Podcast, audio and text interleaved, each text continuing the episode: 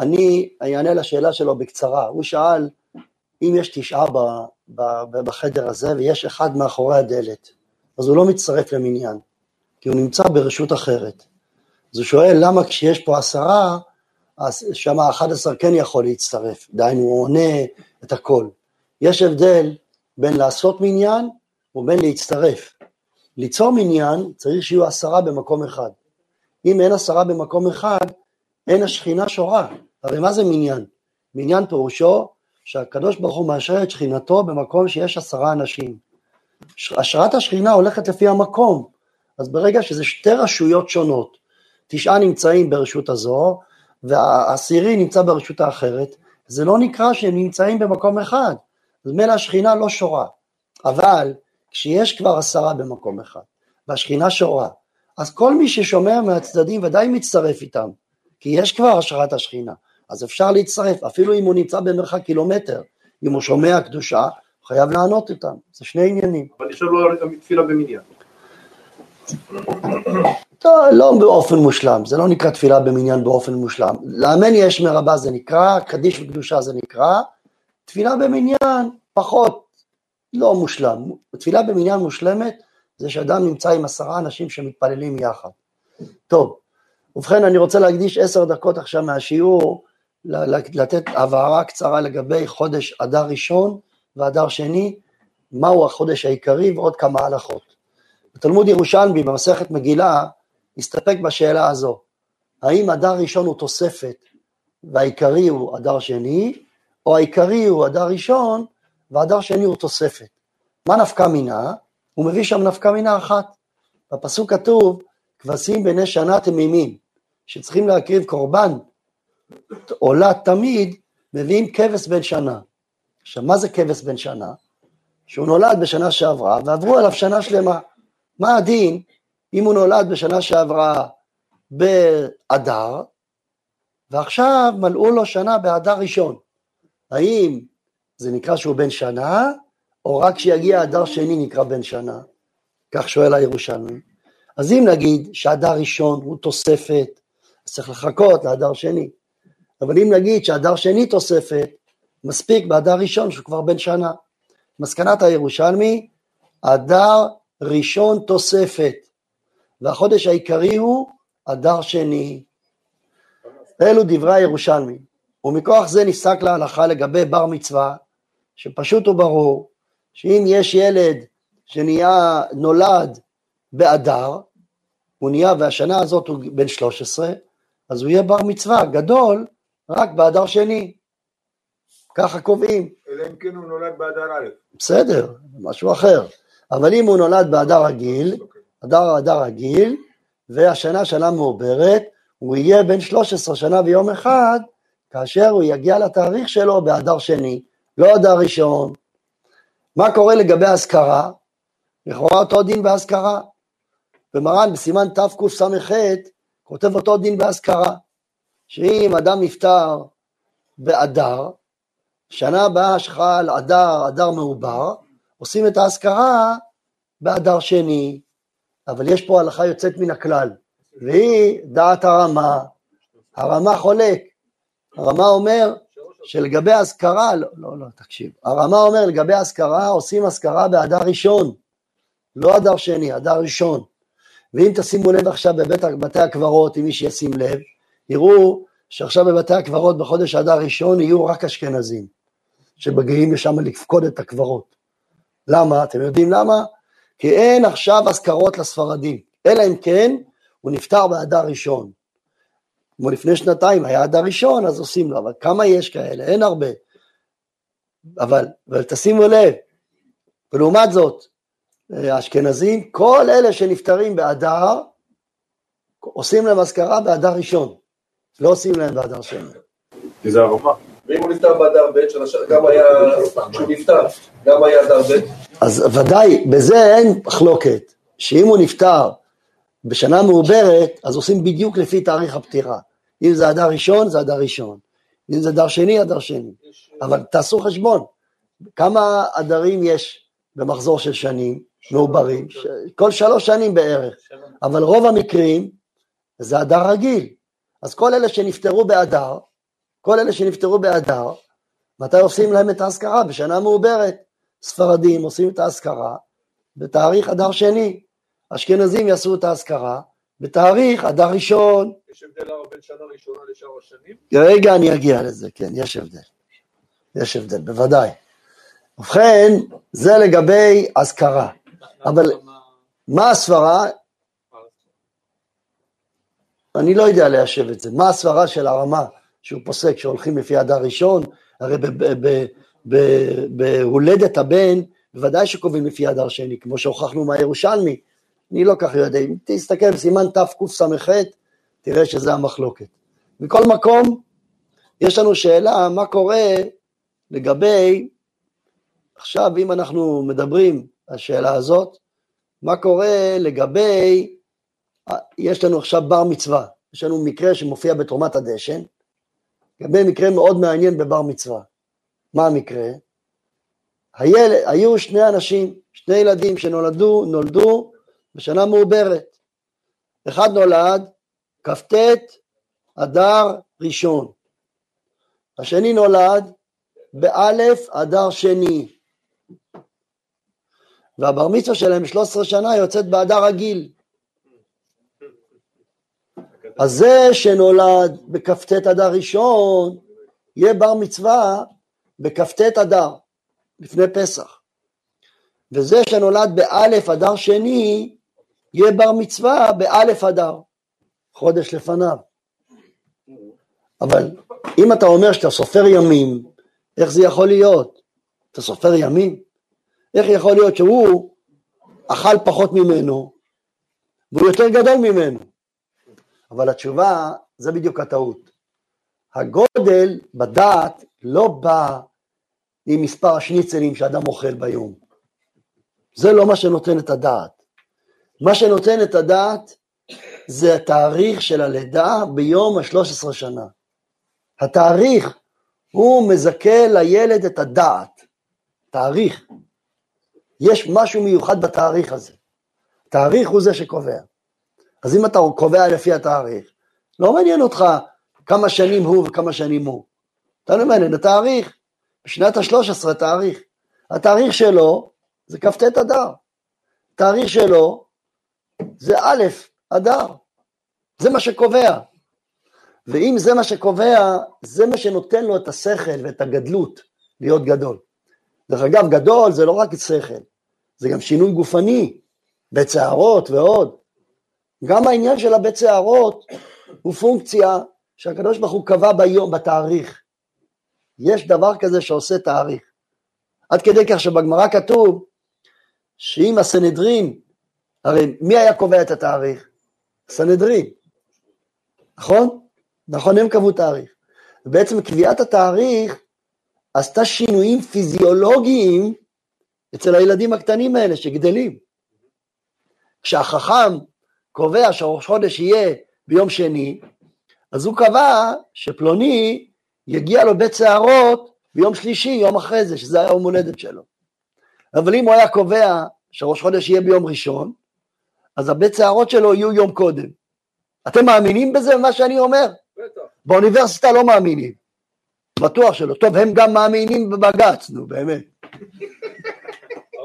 מצאו להם פרופסורים, אהבלים. שנייה, שנייה אחת, רגע, אני אענה.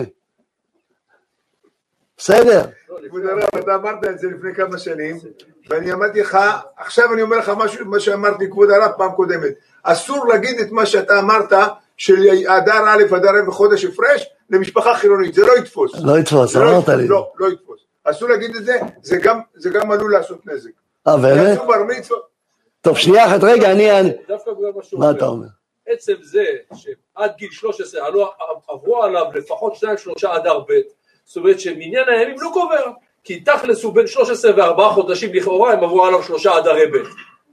הרי כל שלוש שנים יש אדר ב', נכון? טוב, שבע אז, אז הוא כבר. אם סופרים ימים הוא ממילא הרבה יותר גדול. בעצם זה שעוברים עליו אה, טוב. שנים מעוברות ובכל זאת טוב. 13 זה זה, זה, זה. הוא, הוא, הולך, הוא הולך עם אנשים חילוניים, והוא מתמודד איתם עם שאלות כאלה. כשהוא עושה טיולים הוא מתמודד עם אנשים חילוניים והוא מסתדר איתם יפה. ויכול, לה- אפשר להסביר להם. טוב, תראה, מה אני אגיד לך, היום, כשאתה רואה אנשים כביכול חכמים, חכמים, שצועקים דמוקרטיה, דמוקרטיה, אז אתה אומר אין שכל לאף אחד כבר, אנשים איבדו את הראש. אתה אומר, אין, איפה שכל? מה? הרי מדבר שטויות. טוב, בסדר גמור. ברוך אתה אדוני אלוהינו מלך העולם שהכל נהיה בדברו. אמן. חכם קובע ראש חודש, הוא קובע מתי הקדוש ברוך הוא יושב ביום כיפור על הדין. נכון. הוא קובע לו. טוב, אז זה לא מטריד, זה החילוני יהיה, רגוע, למה? כי לא. הוא יגיד הקדוש ברוך הוא, לא, לא מפריע לו. אבל הבית שערות לא יכול להיות שהרב קובע בית שערות. זה מה שהוא יגיד. אבל זה ברור לי, ברור לי שחכמים קובעים את התאריך, אז הם קובעים את העולם. והעולם נקבע לפי החכמים. אין לי, אין לי בזה ספק, אותם, תקבעו אתם, אמר רבי עקיבא. נכון? אין לי בכלל ספק בזה, שזה הכוח של החכמים, זה הכוח של הסנהדרין. טוב, בסדר. אה, בסדר, יש עוד. לא כן, כן, רגע, רגע, זה שיחה בפני עצמה הנושא הזה. כל מקום, אז אני חוזר על העניין. אז יש לנו דבר אבסורדי. שניים נולדו אחד אחרי השני, בפועל הבר מצווה תהיה של זה שאם נולד מאוחר, תהיה מוקדם יותר מחברו בחודש. למה? כי מה שקובע זה היום. עכשיו לגבי אה, תאריך פטירה בשנה הראשונה, מה שהוא אמר קודם. כל מה שאנחנו אמרנו עכשיו, שלפי הספרדים קובעים את האזכרה באדר שני, מי שנפטר באדר, כל זה מדובר בשנים רגילות. אבל אם הפטירה הייתה בשנה האחרונה, בתוך שנה לפטירה, יהיה שנה מעוברת, פה זו שאלה איך קובעים את האזכרה של ה-12 חודש. קובעים את האזכרה לפי חודשים או לפי תאריך בשנה. למשל, אם, אם האדם נפטר בשנה שעברה, שנה שעברה נגיד בחודש ניסן, אז תעשה חשבון, מניסן עד אדר שני זה 12 חודש. אז האם נעשה את האזכרה של ה-12 חודש באדר שני, אבל הוא נפטר בו' ניסן, ותאריך הפטירה שלו זה ו' ניסן, אבל ו' ניסן יהיה 13 חודש. זו שאלה לגבי שנה ראשונה. אז התשובה לזה היא שצריך לעשות שתי אזכרות. אזכרה אחת ל-12 חודש, ואזכרה נוספת ליום השנה שזה 13 חודש. והמרוקאים מוסיפים אזכרה נוספת 11 חודש. בדיוק, בדיוק. אז זה מה שצריך לעשות בעיקר, כשזה שנה ראשונה. אבל כשזה שנה שנייה ושלישית, אין ספק. הספרדים קובעים שמי שנפטר באדר והגיע שנה מעוברת, עושים את האזכרה שלו ביום אדר שני. האשכנזים עושים את האזכרה ביום אדר ראשון. עכשיו יש שאלה נוספת שקשורה לחודש אדר. השנה יצא לנו הרבה חודשים אה, גדולים, מעוברים. מה זה מעוברים? מלאים, 30 יום בחודש. תשימו לב, חשוון כסלו, טבת היה חסר, שבט מלא, אדר ראשון מלא. תשימו לב, ואדר שני יהיה חסר.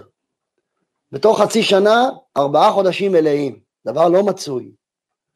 עכשיו בואו ניקח את האדר הראשון שלנו עכשיו שהוא מלא, ביום למד, למד אדר ראשון. בעזרת השם יהיו לידות, נכון? בטח יהיו לידות. יום למד אדר ראשון יהיו הרבה לידות. כל מי שנולד בלמד אדר ראשון, תעשו חשבון בעוד 13 שנה, יהיה שנה רגילה, לא שנה מעוברת. למד אדר ראשון, מתי היום הולדת שלו תהיה? למד אדר, אין למד אדר. אדר אין למד בכלל, יש רק כ"ט. אז מתי הוא יעשה בר מצווה? הוא נולד למד אדר ראשון, וברגע שהוא מגיע ל-13 שנה, יש רק חודש אדר אחד.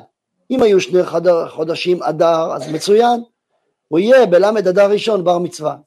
אבל אם יש לנו רק חודש אחד, וחודש אחד של אדר תמיד הוא חסר, אז אם כן, אין לו יום של בר מצווה. כנ"ל אותה שאלה לגבי אזכרה. מי שנפטר ביום ל', בעזרת השם שאף אחד לא ימות, שכולם יהיו בריאים ויבוא משיח צדקנו בעזרת השם. אבל אה, לא רוצה לפתוח פה לשטן, לא נגיד בלשון. מי שמת בשנה שעברה, לפני שנתיים, בשנה מעוברת, בלמד אדר ראשון, איך הוא יעשה אזכרה בלמד אדר? אין דבר, דבר כזה, למד אדר. אז בספר הר צבי כותב תשובה מאוד פשוטה. הרי אנחנו מחפשים תאריך, אין תאריך כזה. כל תאריך אחר זה לא יהיה אותו תאריך. תגיד, כ"ט שבט, זה חודש אחר לגמרי. כ"ט אדר, זה תאריך אחר לגמרי. ראש חודש ניסן, זה א' ניסן. אז מתי תעשה? אז זה אומר תשובה מאוד פשוטה. למד אדר ראשון, יש לו שני תארים לתאריך הזה. תואר אחד, שזה למד אדר ראשון, אבל יש לו עוד תואר, ראש חודש אדר שני. הוא נקרא ראש חודש אדר שני. למד אדר ראשון, הוא גם נקרא ראש חודש אדר שני. אז אתה תוציא את, ה, את הטיקט הזה שנקרא למד אדר ראשון, תוריד אותו, אי אפשר להשתמש בו, תשתמש בטיקט השני. מה? ראש חודש, ראש חודש, ראש חודש אדר, ראש חודש אדר, ראש חודש אדר. אם הוא נולד- ל' אדר ראשון, אז אה, הוא היה בר מצווה, אז הוא יהיה בר מצווה בראש חודש אדר רגיל. רגיל, בדיוק. א' אדר, חודש קודם, בסוף חודש הרב מתכוון. תחילת חודש אדר, ראש חודש אדר. שנייה אחת, שנייה אחת, קודם שיבינו מה ש... הבנתם את הדברים שלי, אז אני אומר, בכזה מקרה אנחנו קובעים שהתאריך של הלידה שלו יהיה ראש חודש אדר, כי זה בעצם היום התאריך שלו, התאריך שלו זה ראש חודש אדר, הוא נולד בראש חודש אדר. זה מה שהוא נולד. נכון שזה גם למד אדר. למד אדר אין לנו היום, אז אני מוריד אותו. נשאר לי האטיקט השני, שנקרא ראש חודש אדר, אז בואו נעשה לו בר מצווה בראש חודש אדר. שוב, חזרנו לזה שהוא יהיה בר מצווה בראש חודש אדר. זה 13 פחות חודש. כן? זה לא פחות חודש, זה, זה מה שקובע, זה היום התאריך שלו, התאריך שלו קובע. זה מה שקובע, זה לא, לא מספר שנים, לא מספר שנים קובעים, אתה מבין? כי הת- התאריך העברי, תאריך הלועזי, אין לו שום משמעות. כי אנשים עושים, לא, לא, לא, זה- כן, אנשים עושים, אני רוצה להסביר, אנשים עושים, אנשים עושים יום הולדת תאריך לועזי. אין לזה שום משמעות, זה סתם מספר בלבד. אין לזה שום משמעות. אבל לעומת זאת, תאריך עברי, באותו יום שהוא נולד, זה יום המזל שלו. אותו היום בשמיים נתנו לו סייעתא דשמיא, וזה חוזר מדי שנה בשנה. יא, מושג של יום הלידה שלו. וביום ה-13 שנה, יום הלידה של האדם, נותנת לו, נותן לו שכל, נותן לו גדלות, מקבל את התורה, זה קובעים ביום הזה שהוא נולד. ואנחנו קובעים את היום לפי זה. כך כותב בספר הר צבי, וזו תשובה נפלאה לתוך התסבוכת שלנו. אבל לפי מה שהרב מציע, יוצא שמי שנולד בל"ד באדר א', הוא יצטרך לעשות בעוד 13 שנה בעזרת השם. זה יוצא 13 פחות חודש. אנחנו למדנו שעושים 13 ועוד יום. טוב, טוב. זה חוזר לתשובה שלי, עברו. עליו כמה מעוברות, אז הוא לא 13 פחות חודש, הוא כבר 13 וחמישה חודשים. אז מה? אבל לא סופרים. אה, יופי, לא סופרים, כי מה שקובע זה התאריך שנקבע, ולא... התאריך של... מה זה 13 שנה? לא כרונולוגי. 13 שנה לפי התאריך, לא סופרים ימים. אתה מבין, אם נספור ימים, אז יגיד לך פלוני, חסר לנו ימים בגלל שאין לנו 365 ימים בשנה, ככה החליטו הגויים. אין דבר כזה. תאריך העברי, זה התאריך האמיתי, תאריך לועזי הוא הבל. סתם, אין לו שום משמעות, זה רק מספרים בלבד.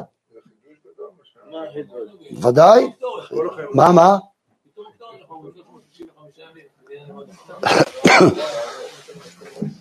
טוב, זה לא, לא לעניין אה, ספירת ימים, עכשיו לא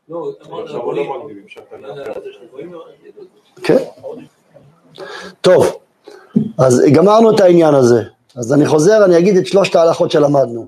הלכה ראשונה, אזכרה עושים בחודש אדר שני, האשכנזים עושים בחודש אדר ראשון.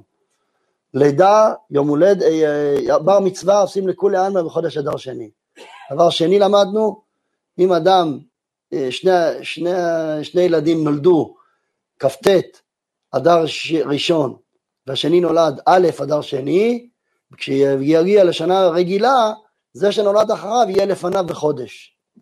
עוד דבר למדנו, מי שנולד השנה הזאת בלמד אדר ראשון, יהיה בר מצווה בראש חודש אדר רגיל, בעוד 13 שנה. אפילו שאין למד, אבל זה התאריך שלו, ראש חודש אדר ראשון. כן. ואם יהיו תאומים, אם יהיו תאומים שנולדו בהפרש של חצי שעה, בהפרש של חצי שעה. זה לפני השקיעה, זה אחרי השקיעה, אז יהיה להם יומיים אה, בר מצווה, לא באותו היום, זה לא יכול להיות בר מצווה באותו היום, זה נולד בזמן הזה, זה נולד בזמן הזה. זה בדיוק העניין, כל זה מוכיח שלא מודדים את זה לפי ימים, מודדים את זה לפי התאריך שלו, התאריך שלו זה מה שקובע, התאריך שלו לא הגיע עוד.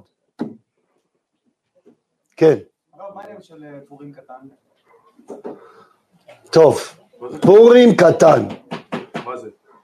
באדר ראשון, האם יש משמעות לפורים קטן או לא? זו השאלה שלו. בפשטות כמעט ואין שום משמעות לפורים קטן, המשמעות היחידה לפורים קטן שלא אומרים תחנון. זהו. אבל זין אדר כן. אה, טוב, אה, התייחסתי לזה בהלכה יומית לגבי זין אדר. תקשיבו בהלכה יומית השבוע, יש לכם ביום חמישי על עניין של זין אדר. טוב? זה בעזרת השם. טוב, נמשיך הלאה את הנושא שלנו. אז הרב, למה בזמנו על פג אמרנו שבגלל שלא ידעו, אז שיהיה לחומרה, שיתחיל לנהוג אה, אה, אה, כל מה שקשור לבר מצווה, כל החיובים שלו כאדם, גם כבר בתאריך שהוא יהיה בר מצווה, אבל הוא משלים עניין בדברים שהוא נשאר רק כשהוא מגיע לגיל הפיזי של בר מצווה. למה שלא נאמר את זה? בגלל שיש הבדל בין פג לבין המקרה שלנו.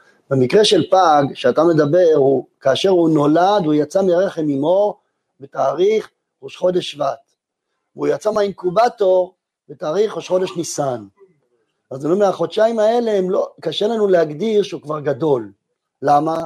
כי גם כשהוא יצא מרחם אמו עדיין היה לא ראוי ולא בשל, אז לכן אני לא מחשיב אותו. אבל במקרה שלנו, הוא יצא מרחם אמו והוא...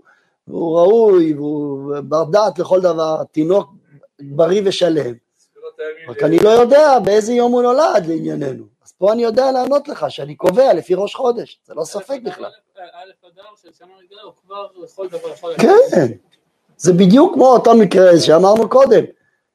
יש לנו שניים שנולדו, תחשוב, שניים שנולדו, זה נולד כ"ט אדר ראשון, וזה נולד א' אדר שני, זה יהיה לפניו בחודש. אבל שם תאריכים קיימים, פה זה תאריך שלא קיים בכלל. אבל זה נקרא שהתאריך קיים, זה מה שהוא אומר. ראש חודש זה תאריך. זה מה שכותב בספר הר צבי. ראש חודש זה תאריך, כן? זה ההלכה. מה האלטרנטיבה? אין לי, אין לי למד אדר, אז אני סופר אדר אדר, מגיע לכ"ט, אין למד, אז אחרי זה ראש חודש ניסן. אז אתה- אז אתה אתה מתייחס עוד פעם לימים, ולא כן, לתאריך. לא, בגלל שלא היה לי התאריך, לא בגלל הימים, בגלל שלא היה לי תאריך כזה. אני מחכה לאיפה שהוא אמור להיות, הוא לא נמצא, אז יום אבל אחר. ראש חודש אדר היה.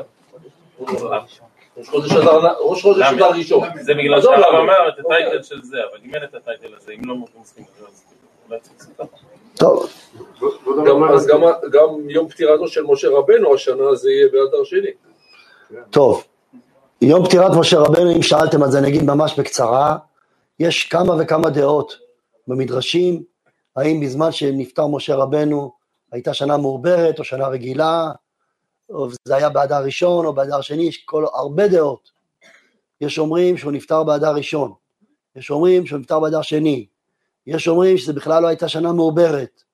בתלמוד שלנו במסכת קידושין, דף מ"ג רואים שזה היה באדר שני. במדרשים יש שתי דעות. אז לכן דבר אחד ברור, דבר אחד ברור. אנחנו נוהגים לעשות באדר שני, לפי העניין הזה שהוא נפטר באדר רגיל, וברגע שהוא נפטר באדר רגיל, הספרדים עושים יום פטירה באדר שני. מה יגידו האשכנזים?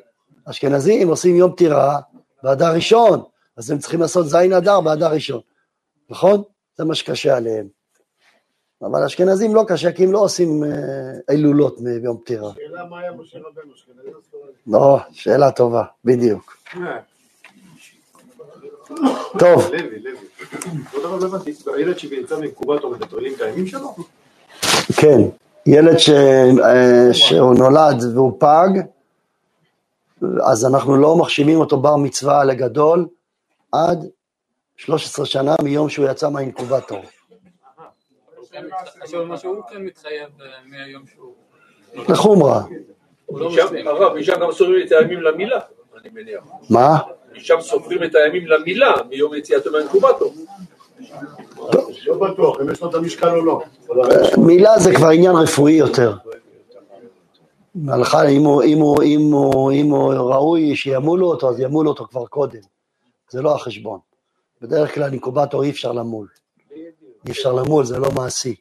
וגם אחרי האינקובטור לא, לא מעלים בקלות. לכן זה לא השאלה, אבל השאלה היא, מתי נקרא יום הלידה שלו? אז יש פה הבנה באחרונים, שהאחרונים טוענים, שברגע שהוא יצא מוקדם, שבוע 28, 29, אז כל הימים האלה שהוא היה צריך להיות ברחם, משלימים לו את זה באינקובטור. אז בעצם הלידה שלו, הלידה המוקדמת לא נקראת לידה כל כך, כי הוא לא היה בשל, ואולי האינקובטור הוא לא היה חי, הוא חי בזכות האינקובטור, אז כאילו האינקובטור ממשיך את רחם אמו, זה הסברה של הרב. לכן אומר הרב, לעניין שאתה רוצה לפסוק שהוא גדול לכל דבר ועניין, שהוא יעשה קניינים, שהקניין שלו יחול, מצטרף למניין ולא, כל זה צריך לחכות 13 שנה אחרי מהיציאה מהאינקובטור.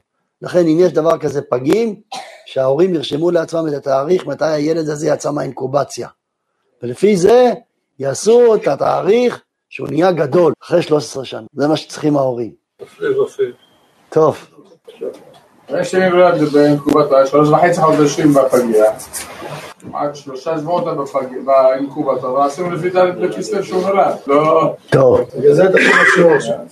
בסדר, לא, עכשיו זה לא נפקא מינה, זה אתה, אתה זה הפג הזה, תראה מה זה, איזה יופי, אשריך, ידיך לגאון ולתפארת, בעזרת השם.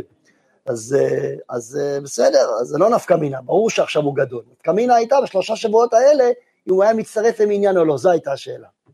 פה היינו אומרים, בשלושה שבועות האלה לא מצטרף למניין. טוב, ברוך השם. טוב, נמשיך הלאה בנושא שלנו בהלכות ברכות. שבוע שעבר דיברנו בעניין אה, נמלח, כמה וכמה שאלות בעניין נמלח. אני רוצה להמשיך הלאה לדבר עוד דבר בנושא של נמלח. הרב יביע עומר, חלק י"א, תשובה י"ג, מביא הלכה כזו. אדם התחיל לאכול עוגה, מברך עליה בורא מיני מזונות. 100 גרם, גמר לאכול את העוגה 100 גרם, עכשיו אומר, לא, אני רוצה עכשיו לאכול עוד 150 גרם מהעוגה הזו. כבר הזדמנות זו, אני אוכל מזה ארוחת צהריים. ככה הוא אומר בלב שלו. ואז הוא יצטרך לברך על זה ברכת המזון. זה הדין. למה? כי אם אכלתי יותר מ-216 גרם עוגה, צריך לברך ברכת המזון. אבל השאלה היא, האם צריך עכשיו לברך ברכה חדשה על העוגה שהוא אוכל? אומר הרב, כן, צריך לברך ברכה חדשה על העוגה שהוא אוכל. למה? כי הרי זה ברור שכשהתחלת לאכול את העוגה, לא הייתה דעתך לאכול עוד. למה? כי הרי אתה יודע הלכות. ואתה יודע שאם אתה אוכל יותר מ-216 גרם עוגה, אתה לא צריך לברך בורא מיני מזונות. אתה צריך לברך המוציא לך מן הארץ. וזה שברכת ברכת המ- בורא מיני מזונות, זה מוכיח שהתכוונת לאכול רק מעט. אז זאת אומרת, אתה מראש, כשאכלת את העוגה, התכוונת לאכול רק 100 גרם. ועכשיו אתה מתחרט ורוצה לאכול עוד. זה נקרא נמלח. צריך לחזור ולברך, בורא מיני מזונות.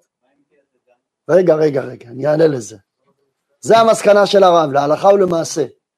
לכן, אני חוזר על ההלכה. כן, למה לא? למה לא המוציא? התשובה היא פשוטה. או, כדי לברך המוציא, צריך שלפניו יהיה 216 גרם. לא מצטרף מה שאכלתי קודם. אבל לברך הוא חייב. יש פה תשובה מורכבת של הרב. זה חידוש גדול, לא אין סבל, הרב מכריע. מי- הייתי אומר, בגלל שהוא הוא הגיע למצב שהוא לא יכול לברך המוציא. כי אם היית אומר לי ברכת המוציא, הייתי אומר, רגע, תפסיק, זה משהו אחר לגמרי, תברך המוציא. אבל זה ברכה שהוא כבר בירך אותה, והוא נמצא בה, הוא באמצע העשייה שלה, הוא אוכל. אז מה? אבל הד- זה כמו שאני אומר, יש לי לפניי עכשיו שני תפוחים. ואני אומר, אני רוצה לברך בורא פרי העץ ולאכול רק תפוח אחד. ברור לי שאני רוצה לאכול רק אחד. גמרתי לאכול את התפוח, עכשיו אני רוצה לאכול את השני, מה הדין? לא חייב לחזור או לברך. לא. כל דין נגרר הוא רק שלא הייתה החלטה קודם. ש- שאכלתי במצב סתמי. אם אני אוכל סתם תפוח, תפוח גורר תפוח, תפוח גורר תפוז.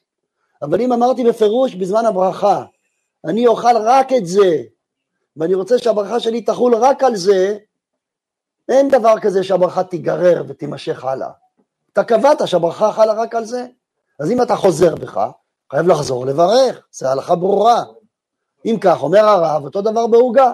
לכן אני אחזור על ההלכה. אדם התחיל לאכול עוגה 100 גרם, ברך עליה בורא מיני מזונות. אחרי שהוא גמר, אמר, טוב, אני עכשיו אוכל עוד 150 גרם ואני אברך ברכת המזון. כדי שזה מצטרף לי לשיעור ברכת המזון, כי זה קביעת סעודה. פוסק הרב שהוא חייב לחזור ולברך ברכה הראשונה בורא מיני מזונות. למה? אה, הוא כבר ברך בורא מיני מזונות. כן, אבל אתה, כשאתה ברכת בורא מיני מזונות, אתה עשית כוונה נגדית שאתה לא מתכוון לאכול הרבה. כי אם היה לך כוונה לאכול הרבה, לא היית מברך מזונות, אלא היית מברך המוציא. וזה שברכת מזונות, כלומר כוונתך לאכול פחות משיעור, ועכשיו שאתה רוצה לאכול יותר משיעור, אתה בעצם משנה את כוונתך, אז זה נקרא נמלח, ואז צריך לחזור ולברך בורא מיני מזונות. זה הפסק הלכה של הרב. עכשיו, מה לגבי נטילת ידיים? לא, אם הכוונה שלו הייתה משם, אכל 100 גרם, הייתה, אומר, אני נראה לי שה-100 גרם האלה, אני אמשיך לאכול עוד טיפה קצת, אבל ה-150 השניים לא מונחים לפניו. לא מונחים לפניו, אבל הוא אומר, אני, אני, אני הולך לאכול את ה-250, אבל ה-150 השניים לא מונחים לפניו. מתי הוא אמר שהוא הולך לאכול? שישב לאכול את ה-100 גרם הראשונים. לא רואה את המוציא? הייתה לו כוונה לאכול גם את אבל הם לא מונחים לפניו. לא מעניין אותי בכלל אם זה מונח או לא מונח, לא? לא מעניין אותי אם זה מונח או לא מונח, מעניין אותי אם הייתה לי כוונה או לא. אם הייתה לך כוונה, אז למה לא בירכת המוציא? למה לא? לא. אז מה? לא צריך שיהיה לפניו. למה לא בירכת המוציא? אם אתה רוצה לאכול 216 גרם, למה לא בירכת המוציא? תענה. הרי אדם יודע הלכות, אלא אם כן תגידו עם הארץ לא יודע הלכות, בסדר, אם הוא עם הארץ אני מסכים לכל. אבל אנחנו מדברים על אחד שיודע הלכות, והוא יודע שאם הוא אוכל 216 גרם, צריך לברך המוציא. אז למה בירכת מזונות? אני אגיד לך למה. כי הייתה דעתי לאכול 100 גרם, לא יותר. ידעתי שאם אני אוכל יותר אני צריך לברך המוציא, אבל אני החלטתי שאני לא אוכל יותר. אז זאת אומרת, קבעתי במסמרות שאני לא אוכל יותר. אז עכשיו, אם אני עכשיו רוצה לאכול יותר, זה נקרא נמלח גמור, חייב לחזור, לברך. ברכה האחרונה יברך ברכת המזון, אבל ברכה הראשונה יברך רק אה, ברכת מורה מיני מזונות. אבל אם הוא יוצא מכאן ולהבא לאכול 216 גרם, הוא צריך לברך המוציא גם, זה מובן. מה עם נטילת ידיים? בירך פעם ראשונה מזונות על ה-100 גרם. לא יעשה- לא בין שלוש? למה? למה? לא אחרונה? לא קשור. אין שום קשר בין אחרונה לראשונה. אדם יכול לברך שלוש ארבע פעמים ברכה ראשונה, והאחרונה תעשה אחת על הכל. לא קשור. אין מושג של סילוק דעת ונמלח לגבי ברכה אחרונה. כל המושג של סילוק דעת ונמלח הוא רק לגבי ברכה ראשונה. בסדר? אז רגע, רגע, מה עם נטילת ידיים? מה עם נטילת ידיים? צריך לעשות נטילה, ברור, אבל בלי ברכה. בלי ברכה, כמובן. אלא אם כן הוא רוצה 216. כן? אם הוא עושה 216 גרם, גם אז ייטול ידיים גם בלי ברכה. גם בלי ברכה. אה. כל המושג של נגרר הוא כאשר, כשבירכתי בהתחלה, הייתה דעתי בסתמה. לא אמרתי אני לא רוצה לאכול או לא כן רוצה לאכול. סתם, אכלתי תפוח. אדם שאכל תפוח, נגרר לאוכל אחר. זה טבעו. אבל אם מראש קבעתי במסמרות, אני לא אוכל יותר מתפוח אחד, אז קבעתי שהברכה הזו היא מסווגת רק לתפוח אחד. אז ברגע שאני רוצה לאכול עוד, חייב לחזור ולברך. אבל רוב, האכילה של בני אדם ממוצעים, לא מה אתה רוצה להגיד? לא הבנתי. אז אני לא, לא אמר, בסדר, נכון שזה רוב, אז מה, לא נגיד הלכה?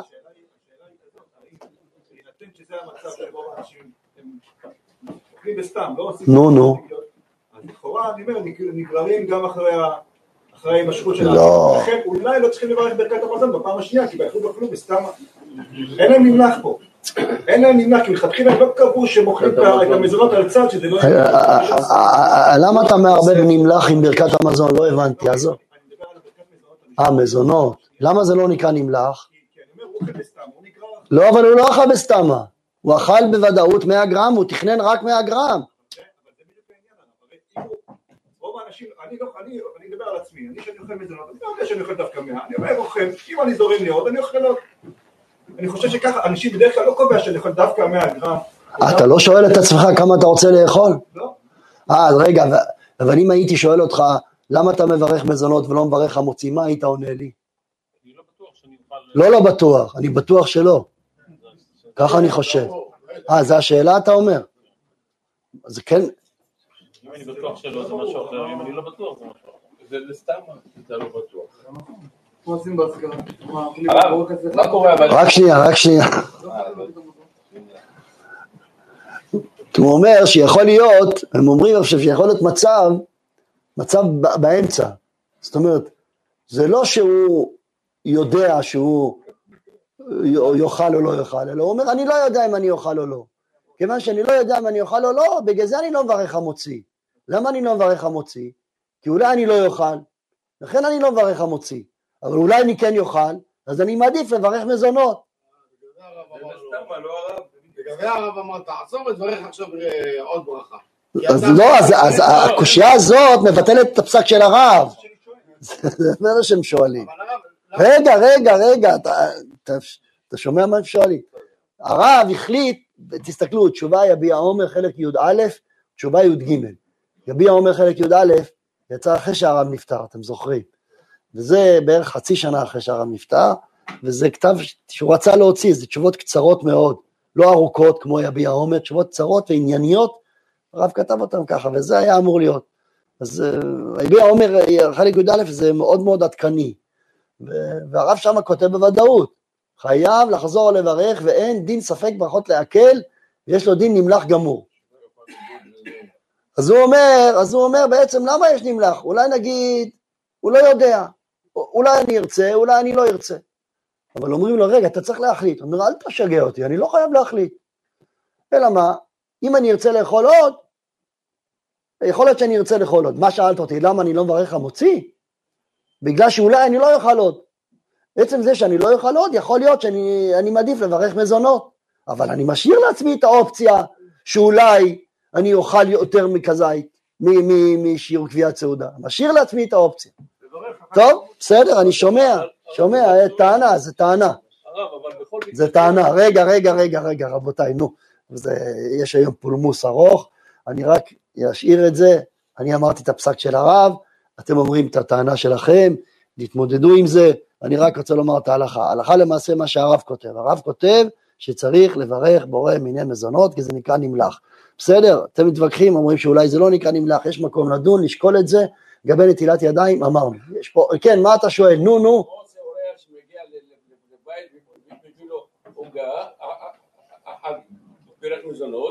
פתאום ה- ה- ה- בעל הבית מביא עוד עוגה, ואז הוא לא, לא לא תקן, ל- ל- ל- ל- ל- הוא לא חושב על העוגה השנייה, אצל הבת שלי, התארחתי, הביאה עוגה, אכלתי, אחר כך הוא הביא לי עוד עוגה, מה? טוב, הוא שואל, האם, מה קורה לגבי אורח? הרי שבוע שעבר אמרנו שאורח מתבטל אצל בעל הבית. אז אפילו שבעל הבית רגיל יש לו דין נמלח, אבל אצל אורח אין דין נמלח, ככה אמרנו בשבוע שעבר. כן? אז עכשיו יש מקום להגיד מה קורה במקרה הזה של העוגה כשהוא אורח. הוא אורח. כן, אבל גם אורח, גם כשהוא אורח, אבל יש לו הלכות ברכות, נכון? שואלים את האורח, למה בירכת מזונות? הוא אומר, אני לא אוכל יותר מ-100 גרם. אה, אה, אה, רגע, בעל הבית שלי לא יחליט לי אם אני אוכל או לא אוכל. לא. Mm, אתה חוזר לשאלה הזו, זו אותה שאלה, זו אותה שאלה בצורה אחרת, כן? אותה שאלה בצורה אחרת, כן. לא? אני מסכים, זו טענה, טענה. טוב, אה, בסדר, אני- רק רוצה לומר עוד חידוש גדול שהרב מחדש שם בספר. אומר הרב, אבל כולם מודים, ואפילו אם זה נקרא נמלח, שלא צריך לחזור לברך, אם נשאר לו מהמאה גרם הראשונים. דהיינו, נגיד, אני תכננתי לאכול, שנייה אחת, אני תכננתי לאכול 100 גרם, והשאלה מתי החלטתי לאכול עוד 150 גרם, האם כשגמרתי את המאה הראשונים, או כשלא גמרתי את המאה הראשונים. אז אומר הרב, אם לא גמרתי את המאה הראשונים, ואז החלטתי שזה כל כך טעים, אני הולך לאכול ולהסבוע מזה, פה כולם יודעים שלא יברך בורא מיני מזונות. ולמה? כי עדיין הברכה חלה על האכילה הראשונה, ומתוך שהיא חלה על הראשונה, אז היא יכולה להיגרר הלאה. אז אותו דבר מה שהם אומרים, משקל. קצת אחרת. הוא לא- לא אחרת. יודע אם הוא יאכל עוד או לא. זה קצת נגרר אחר. ונגרר ונגרר. לא, לא, פה זה כן, פה הוא יודע שלא. הרב, הרב ברור לו שהוא יודע שלא יאכל. ובכל זאת עכשיו מתחרט, כל זמן שאני מתחרט ויש לי עדיין שאריות מהקודם, זה לא ככה. איפה ראינו את היסוד הזה של הרב? ראינו את היסוד הזה של הרב בעניין של כוס רביעית של אה, ליל הסדר. אותו דבר. כוס רביעית בליל הסדר, חייבים לעשות אותה בהסבה, כמו כל הכוסות. מה ההלכה אם אדם עשה כוס אחת מהכוסות בלי הסבה, חייב לחזור ולשתות, זה הדין. האם כשהוא חוזר ושותה יברך הגפן או לא? אומר מרן, תלוי. בשלוש ראשונות לא יברך הגפן. בכוס רביעית יברך הגפן. מה הסברה? נמלח. שלוש ראשונות אני עדיין רוצה לשתות עוד יין. יש לפניי עוד יין. אז אם עכשיו שתיתי ראשונה, שנייה ושלישית, חייב לחזור ולשתות בגלל שלא עשיתי הסבה, עדיין דעתי על היין הבא. לא גמרתי דעתי לא לשתות יותר. לכן בכזה מקרה יחזור וישתה ולא יברך הגפן. אבל ברגע שגמרתי את הרביעית, הרי כולם יודעים שאחרי הרביעית לא שותים יותר יין. אני לא שותה יותר יין. אז ברגע שגמרתי את הרביעית, מה אמרתי בדעתי באותו רגע? אני לא שותה יותר. אם נשאר בכוס, שנייה. ופתאום, פתאום מה אתם אומרים לי? לא, לא עשית הסבה. תחזור ותעשה שתייה חדשה. אומר מרן, חייב למזוג כוס רביעית, חמישית בעצם, ולברך עליה בורא פרי הגפן. למה? כי הוא גמר בדעתו לא לשתות יותר. אומר הרב, כל מה שמרן השולחן ערוך אמר, שיחזור ויברך, זה שהוא גמר את הכוס עד תומה, עד הסוף שלה. אבל אם נשארה כמות קטנה של הכוס הרביעית בכוס, אני יכול למזוג עליה עוד כוס חמישית ולשתות את כולה בלי ברכה.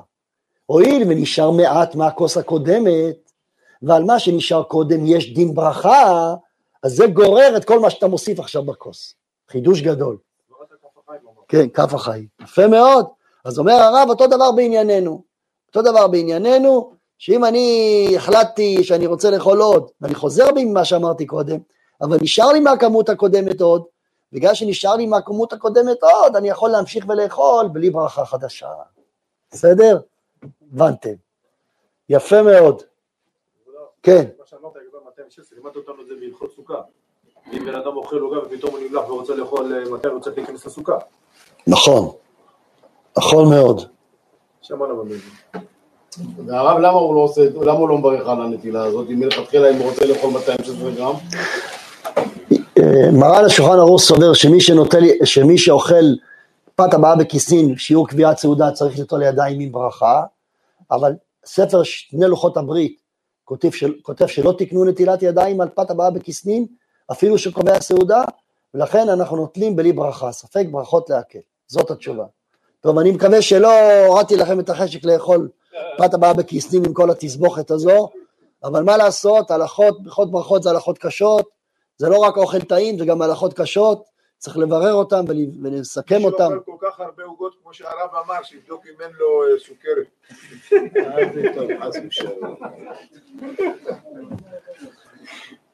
טוב, בסדר גמור, בבקשה, נשמע. כן. תחנות תחנות בשר וחצי, כל שבוע מתקשרים אליי על מבצעים של בשר. ואני לא יודע איך הגיעו אליי, אבל אני, יש להם מבצעים ואני לא יודע מה ההכשר שלהם, אם הרב מכיר אותם. איזה חנות? בשר וחצי, לא, באיזו עיר? באזור המרכז. אני לא מכיר. ממש לא. השאלה שהיא מוקלטת, אני... טוב. שלום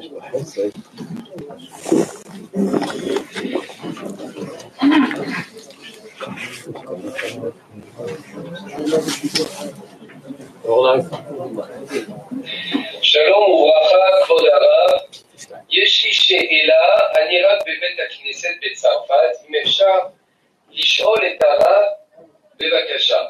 אה, בבית הכנסת שואלים אותנו כל פעם, האם באמצע הסעודה, אני עשיתי מוציא, אני באמצע הסעודה, אה, ויש על השולחן בשבת כל מיני דברים כמו בוטנים, שקדים ופיסטוקים. האם צריך לברך ברכה ראשונה על הפיסטוקים, על השקדים וכל מיני דברים כאלו, או הם נפטרים על ידי ברכת המוציא. תודה רבה. אם אפשר לשאול את הרב, שיהיה ברור לנו. תודה רבה. טוב, אה, טוב, השאלה ברורה מאוד, והתשובה היא גם ברורה, ודאי ובוודאי שצריך לברך על הפיסטוקים ועל השקדים, אפילו כשאוכלים אותם באמצע הסעודה. בגלל שזה לא דבר שבא להשביע ולהזין, אלא אם כן אין לו מה לאכול. מרן בשולחן ערוך כותב, אם אדם יש לו לחם ושקדים למשל, זה מה שיש לו והוא רעב מאוד, והשקדים במקרה ספציפי זה הפכו להיות חלק מהתזונה שלו, אז הוא לא יברך על השקדים, אבל כדי לברוח מהספק מה יעשה? יאכל שקד ראשון עם לחם ושקד אחרון עם לחם ואז כל השקדים שיאכל באמצע בלי לחם לא יברך. הדבר הזה מצוי, זוכר כשהייתי ילד היינו בטיול לא היה מה לאכול, היה בננה ולחם, אכלנו לחם עם בננה, או ענבים ולחם. בדרך כלל בננה זה קינוח סעודה, בדרך כלל ענבים זה קינוח סעודה, אבל כשאתה בטיול ואין, אתה אוכל את זה כמשביע, אז איך, איך תיפטר מהברכה? תעשה בשיטה הזו. תאכל עינב אחד עם לחם, אחר כך תאכל את כל הענבים בלי. עינב אחרון, תאכל אותו שוב עם לחם. תחילתו וסופו עם לחם, פתרת את כל הענבים עם ברכה. אבל במצב רגיל, לא בשיטה הזו, שיש שולחן עם בשר ודגים וכל מיני מטעמים, ומביאים גם פיסטוקים שקדים ואגוזים וכולי, גם כשזה באמצע הסעודה, צריך לברך עליהם בלי ספק. זה לא חלק מהסעודה. כן, בבקשה. הרב ניתאי שואל, הבן שלי, לגבי, תחיית המתים, אהרון הכהן שידוע שהוא קבור ב, בירדן, בזמן, אה, בזמן תחיית המתים, איך זה יקרה בדיוק? האם, האם אה, תושבי ארץ ישראל יקומו ראשונים בתחיית המתים? אז קודם כל כתוב בזוהר הקדוש שכל הצדיקים שקבורים בחוץ לארץ יצטרכו לסבול אה, גלגול מערות והם צריכים לבוא דרך חוץ לארץ לארץ והם יתעוררו בארץ, הם לא יתעוררו בחוץ לארץ ויבואו עם מטוס, לא, לא יהיה להם כרטיסים, הם חייבים לבוא, לבוא לכאן ולהתעורר כאן, אז יהיה להם קשה, כתוב בגלל זה יעקב אבינו רצה להיקבר בארץ ישראל, כמו כל הצרפתים המרוקאים ש, שגרים בצרפת, אבל כשהם נפטרים כולם באים להיקבר בארץ, תראו מה קורה ב... בהר המנוחות, כל החלקות של הצרפתים, של הוועד העדת המערבים, כולם צרפתים, צרפתים, צרפתים. אני אומר להם, למה הם נזכרים רק כש, כשנפטרים לבוא לארץ? שיבוא לארץ בעודם בחיים, זה החוכמה. לא אחרי שנפטר נזכר לבוא להיקבר בארץ ישראל. טוב, אז זאת התשובה. אבל, אבל עוד דבר, גם משה רבנו קבור בחוץ לארץ. אז וכי זה מוריד בדרגה של משה רבנו? חז"ל אומרים, חז"ל אומרים שהקדוש ברוך הוא קבע את הפטירה של משה רבנו מול בית פאור. למה בית פאור? בית פאור, עם ישראל, היה קטרוג גדול מאוד נגד עם ישראל. כי עם ישראל חטא בעבירה עבודה זרה של פאור במדיין, עם בנות מדיין. ובכל פעם שפאור מתעורר, יוצר קטגוריה על עם ישראל. מי מקלקל את הקטגוריה של עם ישראל? משה רבנו. לכן הקדוש ברוך הוא קבר את משה רבנו מול בית פאור. יש המון המון סיבות למה הקבורה של כל אחד ואחד. כתוב, אפילו ספר התורה שבהיכל צריך מזל, וגם קבורה צריך סייעתא דשמיא, ובשביל זה צריך להתפלל איפה הוא ייקבר, איפה לא ייקבר, כל דבר ודבר מתוכנן בשמיים. מכל מקום אנחנו יכולים להיות, והעיקר שנתפלל על תחיית המתים בקרוב. כן, בבקשה, הרב ניסים, מה אתה שואל? שאלו אותי כמה פעמים, איך מכשירים טוסטר לחיצה מחלבי לבשרי, ואם זה אפשרי בכלל? טוסטר לחיצה מחלבי לבשרי, האם אפשרי או אי אפשר? זו השאלה שלו. זה כמו תבנית, זה לא אדים, זה ממשות. למה? הגבינה נוגעת במוצר, בברזל. אז דבר שנוגע ממש, צריך לעשות לו ליבון חמור. יש מקום להקל במקום צורך גדול, לעשות לו ליבון קל, כי זה נקרא היתר הבלה. לאחר שעבר עליו 24 שעות, לאחר שעבר עליו 24 שעות, אם אתה תגיע לטמפרטורה של 200 מעלות פלוס, אפשר להקל שזה יהיה אפשר להכשיר אותו. 200 מעלות פלוס. בשביל 120 שקל. יש טוסטר שהפלטה, אפשר לשחרר אותה ולהפוך אותה, יש דווקא ביניים הופכים את הפלטה, או שהבליעה כבר אוכלת את הכל. לא, אין נפקא מינה. כן, בבקשה. אמרת להזכיר לך לגבי המסעדה עם המשקה חריג. עוד פעם תזכיר לי. המסעדה שהייתי בו והביאו לי משקה חריג. אה, אורח במסעדה, שאלה יפה. אבל, אבל אין לנו זמן עכשיו. הוא שאל, שאל שאלה יפה, הוא היה בשיעור באשדוד, שאל אותי שאלה יפה שקשורה לשאלה שלנו פה. אה, אדם, הוא הלך למסעדה עם אשתו, יום הולדת וכולי, ואז פתאום בעל המסעדה ראה צרפתי נחמד, הוא יודע שכדאי לו לקנות אותו, החליט לצ'פר אותו ולתת לו בקבוק וויסקי מתנה באמצע הסעודה. הוא ידע שעל ידי זה הוא יבוא עוד.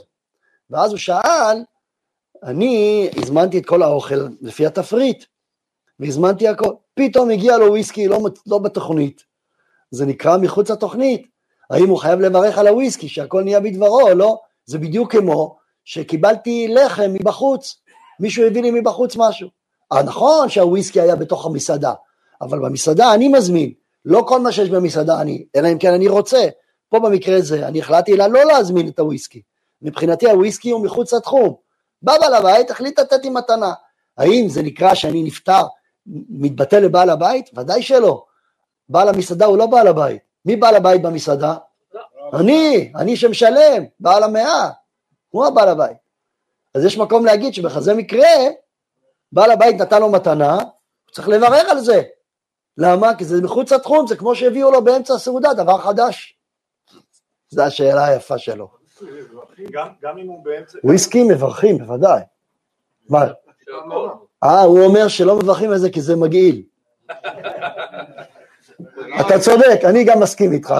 אדוני, יש אנשים שיגידו שמוכנים לשלם על זה כל ממון שבעולם על הטעם של הוויסקי, לא בגלל הראש. גם הטעם, יש כאלה יגידו שהטעם של זה מעולה. לא יודע, אל נתווכח. אתה נהנה מוויסקי? אנחנו? המרוקאים שותים רק ערק, כמו מים. טוב, יש כאלה יגידו לא. בקיצור, אדם נהנה, יברך. ואנשים יגידו לך שהוא נהנה מהוויסקי. יכול להיות שאתה צודק, אני לא נהנה מהוויסקי, אתה צודק, אני לא אברך. אם הוא באמצע, אה, באמצע אה, סעודה שהוא, אה, של המוצי. כן, כן, אני דיברתי באמצע הסעודה.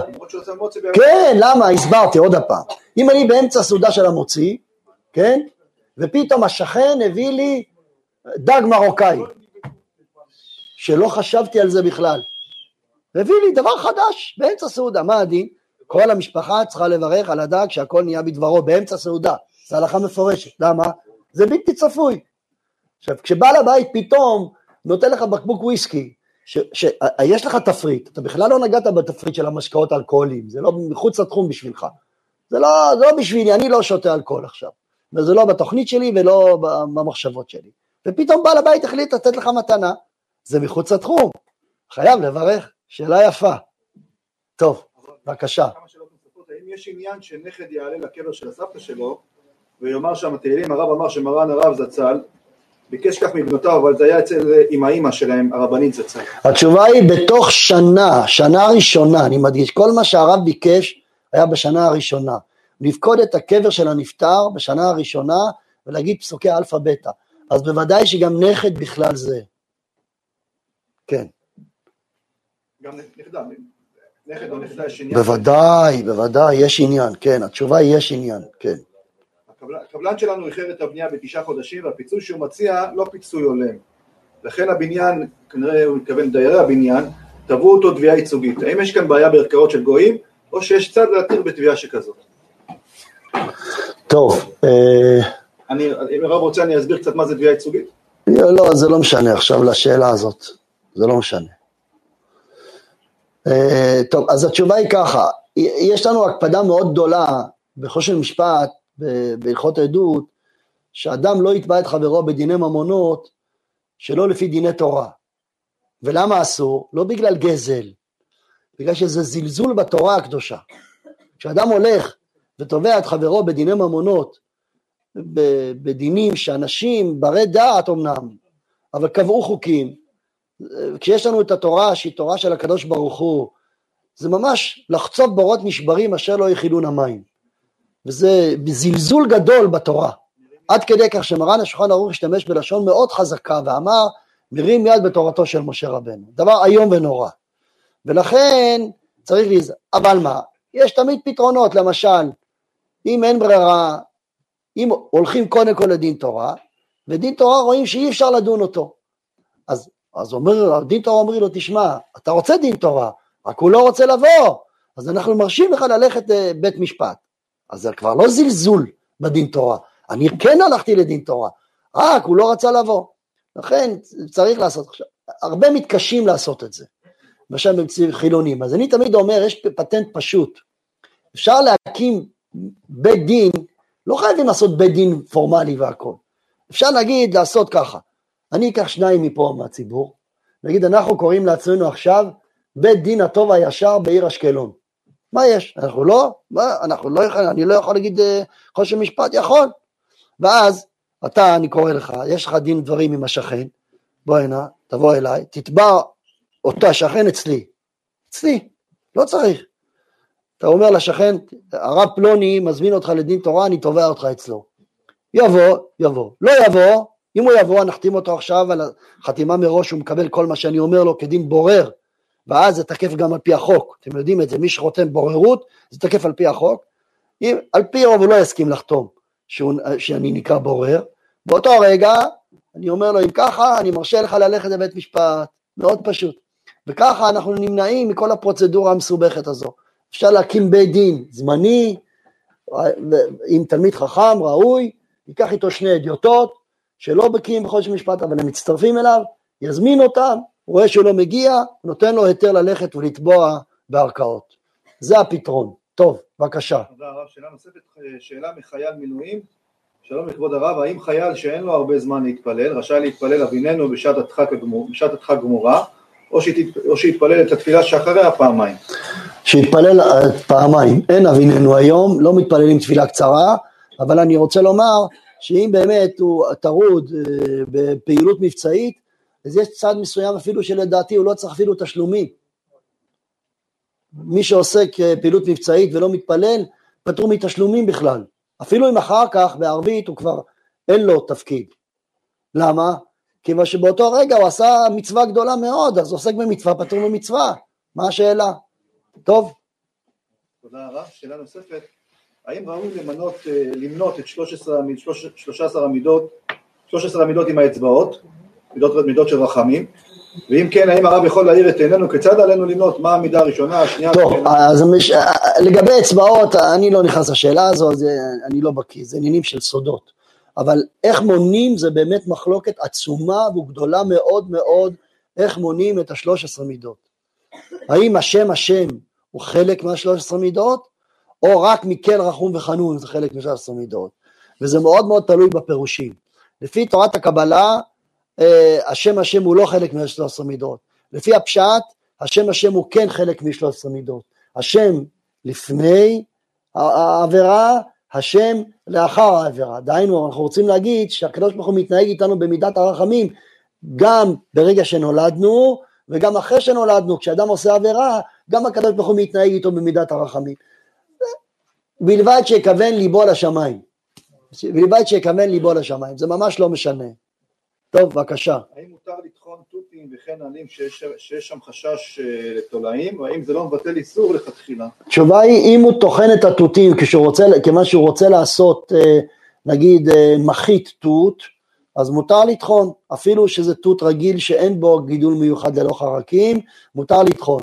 ואם הוא עושה, אם הוא עושה למשל, או מה עושים, סחוג, בדיוק, סחוג, והוא טוחן את, ה, את הירק הזה, נו, איך קוראים לירק של הסחוג? כוסברה והשני.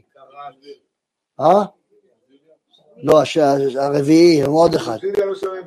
עוד, עוד איזה ירק, טוחן אותו דק דק מאוד, עושים את זה בשביל הסחוג, מותר מעיקר הדין לקחת אפילו ירקות שלא מגידולי מיוחד ללא חרקים. אם אתה טוחן בטחינה של אבן מלאה, שזה הכל יהיה אפס, טחינה של ריחיים, על זה אני מדבר. כן, פסטו, בדיוק. פסטו, כן. אבל, לא אבל הפסטו לא עושים אותו אפס. הפסטו הוא לא... קצת עבה. מים? הפסטו הוא... אה, במה טוחנים את הפסטו? בלנדר.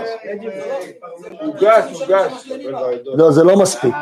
בלנדר, אני מדבר על התחינה של הריחיים. אני מדבר על תחינת ריחיים. הרב מחפוד אמר לי שהוא השתמש בתחינת ריחיים של אבן, וזה ממש שוחק את זה לחלוטין, לא נשאר גרגיר קטן מאוד של ירק. אבל הפסטו נשאר חתיכות, לא להקל בזה. מג'י מיקס לא יכול לעשות לך 100% טחינה. הרב, יש פה שף. אפילו מעבירים בשינוע זה מסנן לדקה כדי שזה יעבוד דק דק.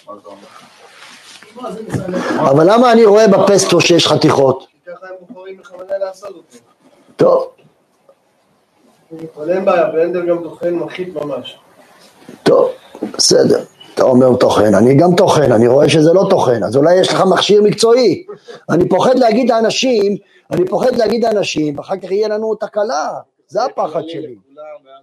טוב, בסדר, בבקשה. שאלה מעניינת, אדם שמחמיר ושומר רבנו תם במוצאי שבת ולא הספיק להתפלל תפילת ערבית במוצאי שבת עם הציבור. יש לו שתי אפשרויות, מה עדיף? אופציה ראשונה, שיתפלל ערבית ביחיד, והאפשרות השנייה, שייסע ברכב בזמן רבנו תם לעיר סמוכה, שם יש תפילת ערבית בזמן רבנו תם, ויתפלל בציבור איתם, אבל הוא מפסיד את שמיעת רבנו תם, את שמירת שבת לפי, לפי רבנו תם, כי הוא נסע ברכב במוצאי שבת. זה בכלל לא שאלה. ברור שעדיף שישמור רבנו תם מאשר שיתפלל בציבור. כן, בכלל לא שאלה. אבל יש אפשרות שייקח מישהו שלא שומר רבנות, אבל שהוא ינהג לו. זה גם אפשרות, זה כן, מותר. כן. שמירת רבנו תם זה לפי רוב הרבה- פוסקים זה חיוב גמור.